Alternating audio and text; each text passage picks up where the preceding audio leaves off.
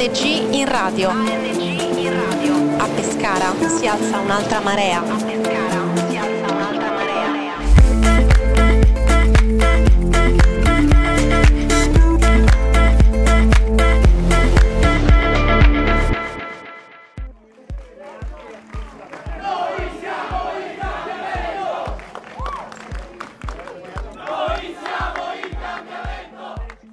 Benvenuti o bentornati a questa nuova puntata di ANG in Radio Altramarea. Io sono sempre Vincenzo Stuppia. Quest'oggi abbiamo con noi il buon Francesco Gallo. Ciao Francesco. Ciao, ciao Vincenzo e ciao a tutti e grazie per l'ospitalità. Che si muove in maniera sinuosa anche nel fare i saluti perché non è il, il primo podcast che registra con noi, dovrebbe essere se non sbaglio il terzo o il quarto, giusto? Sì, il terzo, il terzo. Ecco il terzo, e effettivamente eh, ho avuto modo di montare anche gli altri due che hai fatto, ed è sempre un piacere ascoltarti, quindi rieccoci qui con Francesco Gallo. Eh, oggi parliamo di un argomento che da qui a... ah, è stato un argomento diciamo scottante della politica italiana ormai due anni fa e ha ricominciato ad esserlo nonostante tutte le emergenze in atto eh, ultimamente perché si sta avvicinando una scadenza importante e c'è un minimo di, di tumulto nel, nel mondo politico e sociale su effettivamente quello che dovrà accadere. Stiamo parlando del reddito di cittadinanza, perché Francesco fa il navigator, quindi reddito di cittadinanza per chi eh, avesse vissuto gli ultimi due anni nel deserto del Nevada, eh, ci sarà un deserto in Nevada comunque, vabbè, eh, è un, eh, diciamo, il reddito di cittadinanza è stato introdotto dal primo governo Conte con eh, il, il plauso dei 5 Stelle che hanno dichiarato di aver abolito la povertà, le scene dal balcone forse ce le ricorderemo tutti. Ehm, adesso, a parte gli scherzi e le, le ovvie prese in giro per determinate modalità di comunicazione della cosa, era comunque un progetto che eh, aveva, eh, aveva ed ha un suo- una sua ragion d'essere e soprattutto ha una, una sua particolarità, ovvero che non è semplicemente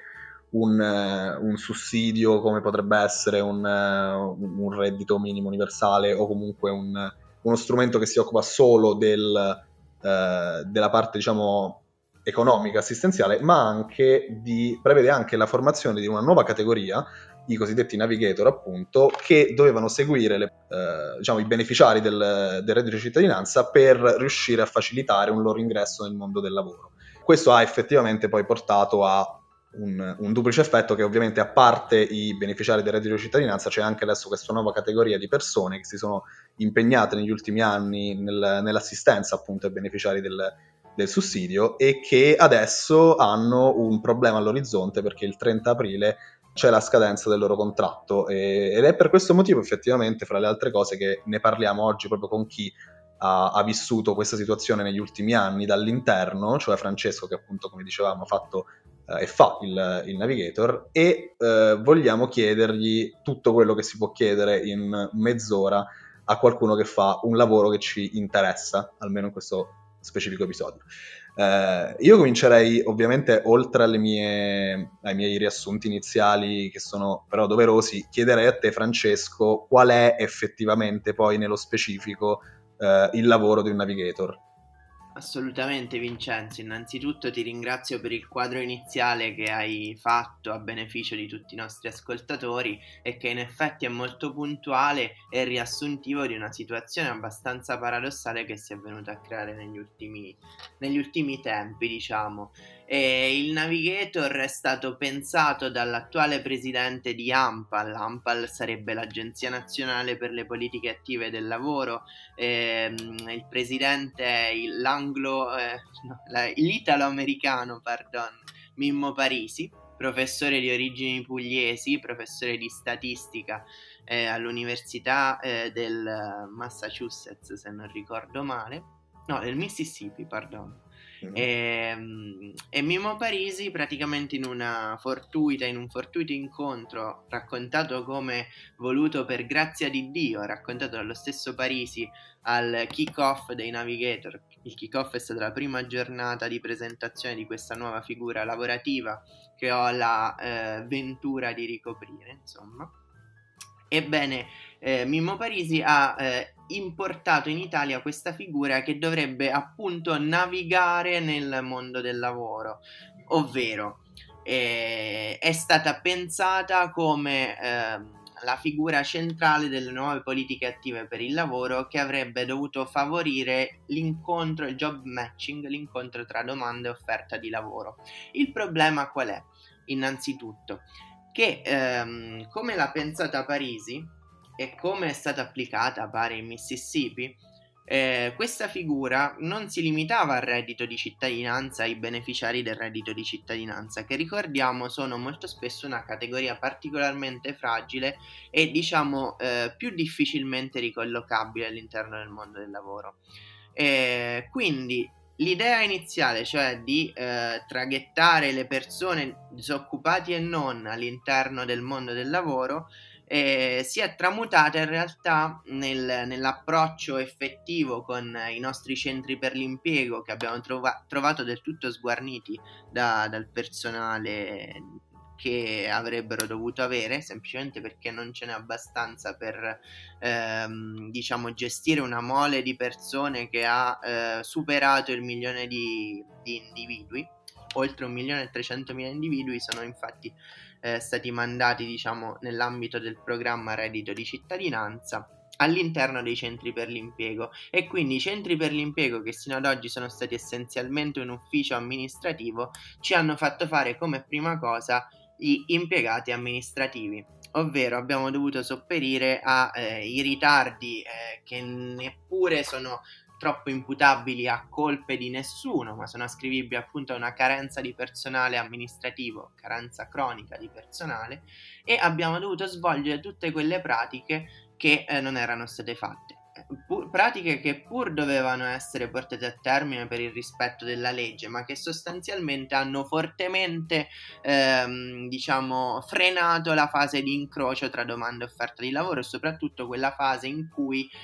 oltre al colloquio che pure abbiamo fatto personalmente nel mio centro per l'impiego, avevamo ehm, effettuato i colloqui con tutte le persone che ci erano state inviate dall'Istituto di Previdenza Sociale, dall'INPS. E, ehm, ma a parte questo, ehm, il tutto ha ritardato queste pratiche, diciamo, amministrative, hanno ritardato la fase di incontro con eh, l'offerta, ovvero con le imprese. E qui è un po' il nocciolo della questione perché non incontrando le imprese, non incontrandole direttamente, abbiamo eh, di fatto svolto colloqui senza poter immediatamente ricollocare le persone già difficili, con un background già abbastanza complesso da gestire e pur tuttavia senza un, appunto, un incrocio diretto della domanda e dell'offerta eh, è stato tutto eccessivamente rallentato. Diciamo che eh, adesso poi ci andremo a informare come si fa effettivamente in Mississippi, se, se il, eh, il, modello è stato ricalcato pedissequamente o meno, però ecco diciamo che eh, una cosa che forse poteva essere chiara da subito, che adesso ci stai sottolineando, è che noi rispetto poi al Mississippi o comunque a eh, altri luoghi della Terra scontiamo effettivamente tutta una serie di eh, ritardi e pratiche farraginose, cioè si parte appunto dalla mancanza di personale fino a molto spesso una burocrazia eccessivamente pedante e questo chiaramente forse non aiuta e non ha aiutato un, quello che eh, effettivamente dicevi tu, cioè l'incontro repentino, subitaneo fra eh, l'offerta e la domanda di lavoro. E, ehm, tra l'altro io immagino poi che, visto che questo il reddito di cittadinanza va avanti da ormai due anni, immagino chiaramente che dalla situazione iniziale ci sono stati poi eh, degli sviluppi. Mi chiedevo soprattutto, eh, parlando proprio di, di, di, te come singolo, perché hai scelto di eh, intraprendere questo, eh, diciamo, questa professione e soprattutto se hai iniziato subito, quando hai iniziato, se hai poi eh, nel corso del tempo notato delle, delle differenze, comunque un, un, un, processo che hai cominciato a ingranare e, o se sono scomparsi altri problemi. Certo, allora la domanda è assolutamente mh, molto interessante nel senso che e in effetti ci si può chiedere perché uno ha deciso, insomma una persona abbia deciso di intraprendere questo lavoro. La risposta è molto semplice per, per quanto mi riguarda ed ha a che fare con eh, gli studi universitari che avevo di fatto da poco eh, terminato. Infatti, eh, diciamo, al termine dei miei cinque anni di, di laurea, prima triennale e poi magistrale in scienze politiche, mi sono imbattuto, insomma, innamorato degli studi giuslavoristici e eh, ho scritto la mia tesi di laurea proprio a riguardo delle politiche di sostegno al reddito, in particolare del, eh, di quello che all'epoca di quando scrivevo io, di quando ero in, ero in corso di stesura la mia tesi, diciamo, di, di laurea, appunto, era il REI, cioè il reddito di inclusione introdotto dal governo Gentiloni con legge 33 del 2017 e eh, successivamente già si intravedevano appunto in quei mesi ehm, le eh, proposte di modifica da parte del Movimento 5 Stelle con il DDL all'epoca eh, DDL 1148 cosiddetto Catalfo della scorsa legislatura che nella nuova legislatura in cui i 5 Stelle sono andati al governo come ricordavi perfettamente nella tua introduzione, è divenuta legge eh, con la legge di bilancio del 2019 che poi insomma ha avuto attuazione nel decreto eh, 4 del 2020, eh, 2019. Pardon. E tutta questa ricostruzione perché? Perché è importante secondo me andare a vedere che ci sono dei nessi tra il precedente REI e il successivo reddito di cittadinanza e questo nesso diciamo lo avevo ehm, l'ho voluto seguire da un punto di vista lavorativo perché mi sono imbattuto prima nella figura del navigator mh, mm, prima che fosse istituita effettivamente eh, nella stesura della mia tesi e nel portare avanti i miei studi e volevo appunto eh, metter mano praticamente a tutto il sistema delle politiche diciamo contro la povertà e per il lavoro che sono state fuse a differenza eh, di quanto veniva fatto precedentemente. Ricordiamo che il REI è rimasto in vigore per di fatto pochi mesi, un anno e poco più, perché poi è stato subito sostituito dal reddito di cittadinanza. Non solo ehm, questa scelta, diciamo, che mi ha portato a fare questo lavoro e successivamente ad un, uh, ad un concorso che ho svolto in cui mi sono trovato oggettivamente facilitato dagli studi che avevo appena con- completato, insomma, è ovvio che se tu fai un concorso pubblico, eh, diciamo, su qualcosa che hai appena studiato all'università, ti riesce molto più semplice passarlo, almeno eh, così è stato nel mio caso e effettivamente questo nesso tra REI e reddito di cittadinanza lo abbiamo visto subito perché convocando le, le prime persone più della metà eh, di tutto il nostro bacino d'utenza eh, eh, già percepiva il REI precedentemente e aveva stipulato già con i centri per l'impiego un patto per il lavoro in ambito REI. Questa è stata una non è stata una sorpresa appunto perché il bacino d'utenza a cui si va a ehm, diciamo, dedicare il reddito di cittadinanza sin da subito, almeno prima della pandemia, era essenzialmente legato ad uno stato di povertà che prescinde dal problema lavorativo ed è per questo che anche eh, facevo presente prima il fatto che non è solo la questione lavorativa e soprattutto il bacino di utenza che si va ad intercettare eh, non è facilmente eh, diciamo trattabile l'idea che si possano presentare tre proposte lavorative eh, così d'amblè e sperare che vadano in porto senza problemi e senza intoppi è un problema strutturale della norma reddito di cittadinanza così come è stata pensata. Tra l'altro questo mi ricorda ehm, il fatto che probabilmente in corso di politica economica, non sono sicuro, ma abbiamo affrontato anche il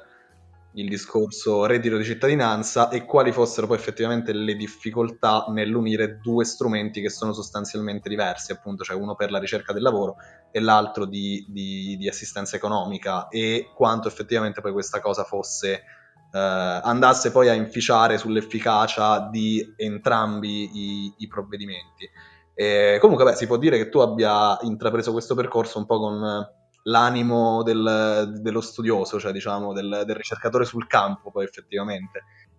Non tutto è oro quel che luccica perché anche se non luccicava neanche prima probabilmente, perché eh, ultimamente in mezzo alle migliaia di notizie la, sulla pandemia, come è, giusto, che, che come è giusto che sia in onda nei nostri telegiornali, eh, poco tempo fa, sostanzialmente poco tempo fa, meno di un mese fa, una ci ha interessato particolarmente eh, perché, come dicevamo all'inizio e come ci spiegherai meglio, il contratto dei Navigator è in scadenza al 30 aprile 2021 e eh, tutto, con tutto il casino della pandemia, eccetera, i Navigator sono scesi in piazza a Roma eh, a fine gennaio, se non sbaglio, e poi di nuovo il 9 febbraio. Adesso non so effettivamente, non ricordo se fossero due, due volte distinte, una a Roma e una altrove, ma comunque il punto è i Navigator sono scesi in piazza per protestare contro questo... Mh, eh, contro questo diciamo stallo che capita poi in un momento ovviamente ben particolare perché ritrovarsi senza lavoro eh, in una pandemia in cui diciamo che eh, non ci sono solo le preoccupazioni, le solite preoccupazioni che comunque attanagliano le vite di tutti noi, preoccupazioni economiche, lavorative, eccetera, ma c'è anche una situazione generale di, eh, di possiamo anche chiamarlo caos economico, eh, sanitario e, e, questo chiaramente non aiuta. Eh, dall'interno, questo contratto in scadenza ad aprile, cosa ci può... Ma non ti chiedo neanche se, cioè, se effettivamente come lo prenderai tu a livello personale, però co- dall'interno cosa traspare, quali sono le eh, le preoccupazioni maggiori, perché chiaramente noi sappiamo che il contratto è in scadenza, non sappiamo nient'altro, ma probabilmente dal, dall'interno qualcosa in più immagino l'abbiate annusato nell'aria. Allora sì, eh, innanzitutto mh, noi sapevamo quando abbiamo svolto la nostra selezione che il nostro contratto avrebbe avuto un termine ed il termine era fissato al 30 aprile 2021. Quel che speravamo all'inizio è che sostanzialmente dopo la chiusura di tutte le attività burocratiche di cui abbiamo già ampiamente detto, ehm, avremmo potuto dimostrare sul campo eh, qualcosa in più. Quel, quello step successivo, la famosa fase 2 di cui Parisi, presidente di Ampal, eh, ha sempre parlato in tv, auspicando un imminente arrivo di questa fase 2 e questa fase 2 è stata bloccata dalla pandemia. Ora, non per trovare nella pandemia uno, eh, una scusa, perché molto spesso è anche vero che si ammanta, diciamo, mh, il fallimento di vari progetti che erano in corso, progetti di riforma, con eh, ma è arrivata la pandemia e quindi si è bloccato tutto. No, perché se dicessimo questo non ammetteremmo, eh, non diremmo la completa verità, perché ad esempio la piattaforma di incrocio domanda e offerta che doveva essere, ehm, eh, che doveva essere pronta eh, già all'inizio del 2020, quindi prima della pandemia, non c'è stata, non, non l'abbiamo vista, non abbiamo avuto, avuto modo di operarvi. E questa era una problematica, ma non solo, ce ne sarebbero molte da, da far presente. Però eh, quello che effettivamente ha fatto la pandemia, su cui ha inciso, è stato il mercato del lavoro e l'andamento delle assunzioni, che obiettivamente sono crollate. Quindi già ci siamo ritrovati con una eh, platea abbastanza difficile da ricollocare di per sé. E questo lo ha riconosciuto lo stesso eh, presidente dell'associazione che riunisce le agenzie per il lavoro private. C'è stato riconosciuto questo oggettivo impedimento ma a, par- a prescindere da ciò e, um, il ministro Di Maio, all'epoca ministro Di Maio ed ex vice premier, aveva anche detto eh, contestualmente all'assunzione dei 2998 navigator che i navigator sarebbero stati successivamente stabilizzati poiché vinc- vincitori di una selezione pubblica e soprattutto poiché eh, indispensabili in quest'opera di rafforzamento dei centri per l'impiego e sarebbero stati stabilizzati all'interno delle regioni. Il problema è anche giuridico, se vogliamo, che eh, impedisce, perché c'è un problema politico, una parte del Parlamento non vuole stabilizzare i navigator perché comunque eh, si considerano legati ad una parte politica, ad un, disegno politico che è quello dei 5 Stelle, anche se sono eh, tutte persone laureate che eh, siamo tutte persone laureate che non hanno necessariamente a che fare con il Movimento 5 Stelle essendo vincitori di concorsi pubblici, c'è chi l'ha votato, molti altri no e quindi non c'è questo nesso. Il fatto, la, eh, diciamo il problema, la controversia che si va a creare in questo caso è eh, che questa figura non esisteva prima e soprattutto che lo Stato centrale, Roma, quindi AMPAL, l'Agenzia Nazionale, eh, non è responsabile delle politiche attive per il lavoro secondo la nostra Costituzione. Perché? Perché come nasce AMPAL? L'AMPAL nasce eh, diciamo da una fusione di Italia Lavoro, che era un precedente ente da cui provengono gran parte dei dipendenti AMPAL, nell'ottica di creare un'unica agenzia nazionale, nasce con il governo Renzi addirittura la nostra agenzia, e nell'ottica soprattutto di una riforma del titolo quinto che sarebbe dovuta passare con il referendum del 4 dicembre 2016, referendum che poi venne affossato dal voto eh, negativo della popolazione, appunto che ricordiamo benissimo. Con questo referendum le politiche attive per il lavoro sarebbero dovute passare in capo ad Ampal e non non rimanendo più prerogativa regionale. Diciamo che poi i 5 Stelle hanno agito come se quel referendum fosse passato, referendum contro cui loro stessi avevano battagliato, diciamo, per il no, a favore del no, loro hanno agito con Ampal come se il referendum fosse passato e quindi come se le politiche, le politiche per il lavoro fossero materia dello Stato centrale, ma poi si sono ritrovati davanti alla realtà e davanti al fatto che i centri per l'impiego li gestiscono le regioni e le regioni vogliono farsi da sole i loro concorsi comprensibilmente, diciamo perché ogni datore di lavoro vuole scegliersi da solo per quanto con un concorso pubblico eh, che in teoria dovrebbe essere imparziale appunto, ma ogni datore di lavoro vuole scegliersi da solo i propri dipendenti. E il problema sta tutto qui perché noi semplicemente ad oggi eh, abbiamo tutte le competenze necessarie a stare all'interno dei centri per l'impiego, luoghi e uffici nei quali noi già siamo e già operiamo pienamente e devo dire al contrario di quanto dicono molto spesso alcune, alcuni organi di stampa, operiamo almeno in Abruzzo in ottimo rapporto con i nostri colleghi dipendenti delle regioni. E quindi potremmo continuare in questo senso eh, ma ciò non accade per un semplice fatto perché siamo stati assunti con una procedura che probabilmente non era quella propria eh, affinché potessimo accedere alla pubblica amministrazione. Non solo, noi siamo collaboratori di Ampal Servizi SPA che neppure è una pubblica amministrazione, ma è una controllata al 100% da Ampal e quindi tecnicamente non siamo neanche dipendenti pubblici, cioè proprio a livello eh, di diritto del lavoro, adesso se vogliamo tornarci, eh, è stato fatto un po' un pastrocchio e quindi eh, non è semplice la nostra stabilizzazione, probabilmente non ci sarà mai una vera e propria stabilizzazione, ma si aspetterà che in qualche modo i concorsi regionali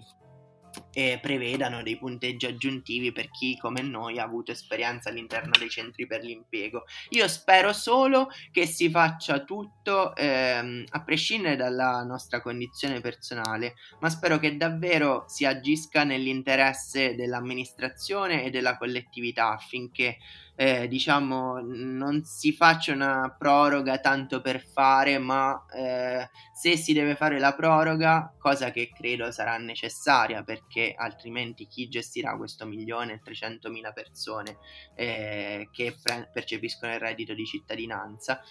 Nessuno, questa è la risposta, molto banalmente. E mh, mm, spero che questa proroga si farà, però andando ad incidere sui compiti dei navigator e in più in generale di tutto il servizio, i servizi per l'impiego pubblico. Beh, una cosa che dicevi giustamente riferita al tuo esempio è che eh, lavorate in perfetta armonia comunque con i vostri colleghi eh, regionali e effettivamente non si, vede per, non si vede proprio un motivo per cui delle persone formate che hanno fatto un buon lavoro, ma bastava anche solo dire formate, debbano essere poi effettivamente messe ai margini in questo modo semplicemente per eh, interessi di appunto eh, voglio scegliermi io i, i dipendenti, per quanto teoricamente non possibile, sappiamo poi che in realtà vabbè, queste cose capitano. Quindi comunque credi, cioè mi pare di aver capito... Scusami eh... se, se, ti interrompo, io non voglio neanche accusare nessuno di voler fare favoritismi politici perché poi se no sembra sempre di voler scaricare le colpe sulla politica. Insomma, di- dico solo che è comprensibile che anche un ente pubblico voglia farsi un concorso eh, diciamo da solo per scegliersi da solo con quali criteri anche se noi abbiamo diciamo tutti i criteri possibili e immaginabili che ci sono stati già chiesti ma eh, sta nel gioco delle cose anche a non volerci vedere nulla di male ecco non volevo assolutamente eh, magari accusare di no no chiaro beh no ma solo, solo io poi che in realtà ci vado a ci vado a mettere lo zampino dicendo cose. Quindi, comunque, dicevo, mi sembra che eh, la, la, scelta con la probabilità più alta è che vi sia una proroga anche solo per rilanciare la palla un po' più in là e, e vedere se poi nel frattempo il governo Draghi farà una moltiplicazione del pane e dei pesci e una costruzione del fronte sullo stretto di Messina a mani nude riesca a, a mettere mano a, a, questa situazione. Mi pare di aver capito. Quindi, cioè, la proroga si, cioè, si attende una proroga. Mi sembra di capire questo, sì. Anche perché effettivamente lo dicevi giustamente, cioè il, a parte i navigator in sé, eh, lasciando, questa situazione, lasciando a questa situazione il suo decorso naturale, quindi aspettare semplicemente che scade il contratto, vuol dire poi lasciare a parte i navigator per strada anche, dicevi, un milione e quante persone? 300.000. Un milione e 300.000. E sono solo quelli attualmente in carico dei centri per l'impiego, eh, perché poi potrebbero, sicuramente ne arriveranno altri viste le condizioni economiche generali, purtroppo. Sì, tra l'altro. Si tratta di lasciare una platea già svantaggiata di suo in, in condizioni sfavorevoli in un momento ulteriormente sfavorevole, quindi sì, ci auguriamo che almeno la proroga arrivi. Um, volevo anche chiederti, beh, in realtà mi hai eh, parzialmente risposto poi nelle ultime domande, cioè volevo chiederti se ciò che hai eh, fatto lavorando come navigator e ciò che hai imparato, le competenze acquisite, potranno tornarti utili in futuro. Mi hai parzialmente già risposto perché mi hai detto effettivamente che Ehm, che ciò che, che, che, per cui siete stati formati poi può tranquillamente avere uno sbocco all'interno di, di analoghi centri per l'impiego a livello uh, regionale e locale, però ecco, se non lo so, magari hai cazzo hai imparato a fare un caffè pazzesco, adesso apri un bar, sei la persona più pagata d'Italia, non lo so, può, potresti anche rispondermi così nel senso, comunque in generale quello che, uh, se pensi che abbia avuto, che questa esperienza abbia avuto un, un ruolo rilevante nella tua formazione. Certo, certo, assolutamente. No, in realtà, a parte la versione pubblica del nostro impiego, che si vedrà se, se ci sarà un impiego futuro effettivo nei centri per l'impiego o meno, comunque eh, sicuramente abbiamo acquisito delle competenze, delle conoscenze, ma soprattutto anche delle esperienze umane. Eh, davvero lo dico senza alcuna retorica. Eh, che mi hanno lasciato qualcosa di davvero profondo, nel senso che conosci di fatto le persone più svantaggiate della nostra società, al, um, al netto di tutta, um, tutta quella parte di, insomma, problematiche che possono essere più connesse alla contingenza, ci sono state storie che mi hanno... Eh, se dico che mi hanno strappato quasi delle lacrime per quanto io sono una persona abbastanza eh, razionale, ma appunto ognuno tende poi a reagire a modo suo. C'è stata una storia in particolare che mi ha lasciato davvero senza parole, che magari è meglio anche non, non entrare nei, nei, dettagli nel particolare, ma ti fa capire come nella nostra società, specialmente nei paesini più piccoli e sperduti, o comunque nelle periferie in generale. Io poi mi occupo di una zona rurale e montana, eh, mentre i colleghi che sono qui a Pescara hanno le periferie di fatto della città a carico. Comunque ci sono dei casi che davvero non immagineresti mai. Io ho fatto il liceo, l'università, per quanto non provenga da chissà quale famiglia, ma comunque ho vissuto sempre in un ambiente, tra virgolette, privilegiato, diciamo, rispetto ad alcune situazioni che che davvero sono ai limiti, eh, cose che neanche immagineresti, ma soprattutto la cosa che più mi ha lasciato eh, un po' perplesso e amareggiato anche è ehm, la diffusione che non avrei mai immaginato anche tra le giovani generazioni, tra i nostri coetanei, anche tra i più piccoli di noi, eh, di un analfabetismo di rit- più che analfabetismo, ehm, sarebbe scorretto e classista parlare di questo, ma proprio della mancanza del raggiungimento dei titoli di studio che ritenevo assolutamente totalmente diffusi come la terza media o il diploma di maturità, cioè qui manca secondo me quello che manca anche in questo, questa misura, poi magari avremo modo di parlarne successivamente, è anche una connessione maggiore con eh, l'istruzione, con l'educazione delle persone, perché non si può puntare tutto esclusivamente sul lavoro e, ehm, e poi lasciare da parte la, il resto della nostra vita, delle nostre esistenze. Comunque, a parte questo, per essere più preciso sulla tua domanda, più puntuale e, e, diretto, diciamo, quello che ha lasciato a me personalmente è anche un'esperienza nelle risorse umane in senso ampio, una gestione, insomma, una costruzione dei curriculum, dei colloqui di lavoro, delle della selezione anche della ricerca del personale che abbiamo anche fatto per alcune aziende che si sono rivolte a noi e con ehm, un buon risultato inaspettato eh, rispetto a quanto insomma si credeva precedentemente. E, e questa sicuramente è un, un bagaglio spendibile anche perché no nel privato. Non è detto che tutti debbano ah, per forza perseguire la strada del, eh, del pubblico a tutti i costi, assolutamente. Non è che il posto fisso debba essere per forza lo sbocco, ecco, obbligato, diciamo. No, assolutamente. E io prima di, di, andare a concludere mi riallaccio poi a quello che, che dicevi, cioè sul fatto di, eh, senza chiamarlo analfabetismo di ritorno, però della mancanza comunque di strumenti poi di base per comprendere eh, le propaggini più incomprensibili del nostro sistema che purtroppo si moltiplicano eh, diciamo che probabilmente, vabbè, io adesso parlo per me, parlerò immagino anche per altre persone che hanno fatto questa radio. Eh, quando uscì il famoso, la famosa buona scuola voluta da, da Renzi, eh,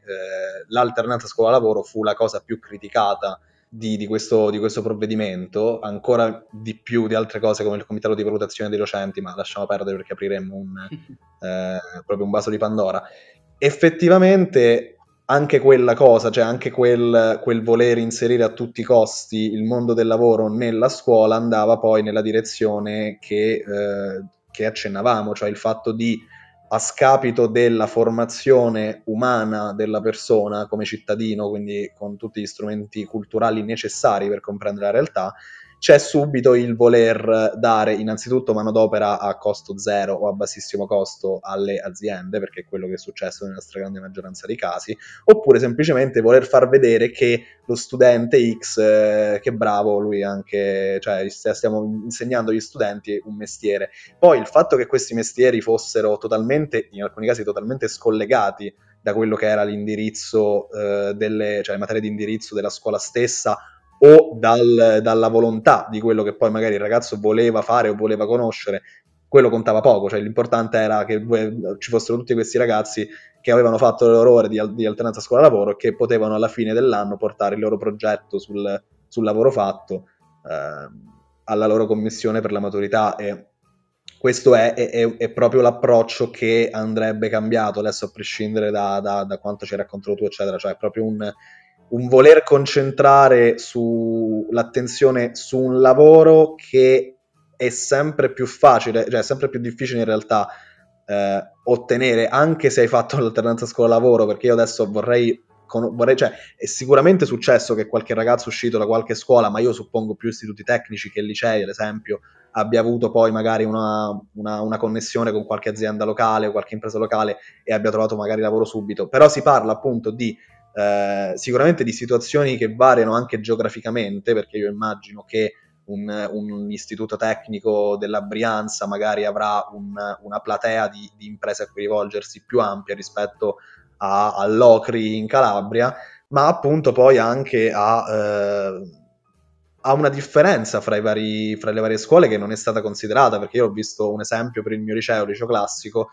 in cui la cosa più interessante che potresti fare è fare delle convenzioni con l'università, perché io credo che la, cioè, adesso non vorrei dire il 100%, però il 98% delle persone che fanno un liceo classico, ma che fanno un liceo in generale, vanno lì per poi fare l'università. Cioè fai del, degli accordi con l'università, fai degli accordi con, con, gli enti locali, vedi un po' cosa riesci a fare, alla fine ci sono state persone che sono finite semplicemente a catalogare libri, cioè che ci sta per carità, però non puoi pensare che quello sia uno sbocco per una persona che dopo i cinque anni di liceo ti si deve fare come minimo altri tre anni, eh, in realtà la maggior parte delle volte cinque anni ancora, per finire a fare una roba che tu non, non, sicuramente non contempli con il rimettere a posto i libri, ma anche con il lavorare eh, negli uffici di un comune, cioè c'è proprio, c'era proprio stato un, eh, una cosa che tra l'altro poi, e mi ricollego adesso a questo discorso, chiudendo, che si può rivedere anche nel reddito di cittadinanza, e ne abbiamo parlato all'inizio, una scarsa programmazione poi del, cioè, di qualcosa che vada subito oltre le primissime fasi, perché in realtà quello che dicevi tu è che questa, questa problematica del, del, mancato incontro fra, mondo, cioè, fra offerta di lavoro e domanda di lavoro c'è stato fin da subito per problemi pregressi. Però diciamo che c'è la tendenza in questo paese uh, a dire ok l'abbiamo fatto, partiamo e poi però in realtà le cose partono ma eh, non vengono poi mai modificate per rispondere a condizioni reali di, di necessità che, che, varia, perché è chiaro ed è normale in ogni luogo del mondo, in ogni momento, che se fai qualcosa di imponente, come può essere stata l'introduzione del reddito di cittadinanza o dell'alternanza scuola-lavoro, è, è chiaro che devi prendere delle, cont- delle contromisure una volta introdotta la, la, specifica legge che porta alla creazione di un mondo che fino ad ora non c'era. Quindi comunque, ecco, diciamo che, l'ho detto all'inizio, lo ripeto anche adesso, probabilmente scontiamo un po' della farraginosità del sistema italiano. Comunque adesso senza voler divagare ulteriormente, tanto comunque gli strumenti della radio ce li abbiamo, siamo qui sempre, quindi possiamo anche fare un altro podcast parlando di questo. Assolutamente, sarebbe estremamente interessante. Così diamo al buon Francesco la, la, possibilità di parlare dopo, del, dopo, il reddito di cittadinanza e il mondo del lavoro in generale, anche la possibilità di parlare di eh, formazione e lavoro e del loro rapporto. Comunque, io ringrazio tutti voi che ci state ascoltando, ringrazio ancora veramente tanto Francesco Gallo Grazie a te Vincenzo e ripeto grazie di cuore alla Radio Altra Marea che ci dà queste occasioni di confronto davvero stimolanti. Sì, decisamente stimolanti e soprattutto è decisamente stimolante avere poi una, un, eh, un, insight all'interno di, di, cose che sentiamo nominare, appunto Navigator, reddito cittadinanza, ma che poi dal di fuori non si conoscono mai troppo bene. Vi ringrazio ancora, ringrazio ancora tutti, eh, la puntata finisce qui, ci sentiamo a un nuovo appuntamento con ANG in radio Altra Marea. Il progetto ONG in radio Più di prima Pescara Altra Marea è un progetto dell'Associazione di Promozione Sociale Movimentazioni con la partecipazione dell'Associazione Ginestra e il supporto di Arci Pescara. È promosso dall'Agenzia Nazionale Giovani e finanziato grazie ai fondi del Dipartimento per le Politiche Giovanili, del Servizio Civile Universale della Presidenza del Consiglio dei Ministri e del programma comunitario Erasmus+. Siamo in via Venezia 4 a Pescara, presso la sede dell'Arci. Puoi trovarci online su Instagram e Facebook o ascoltarci su Spotify e Mixcloud cercando Altra Marea Pescara oppure sul sito internet www.ecoagro.org.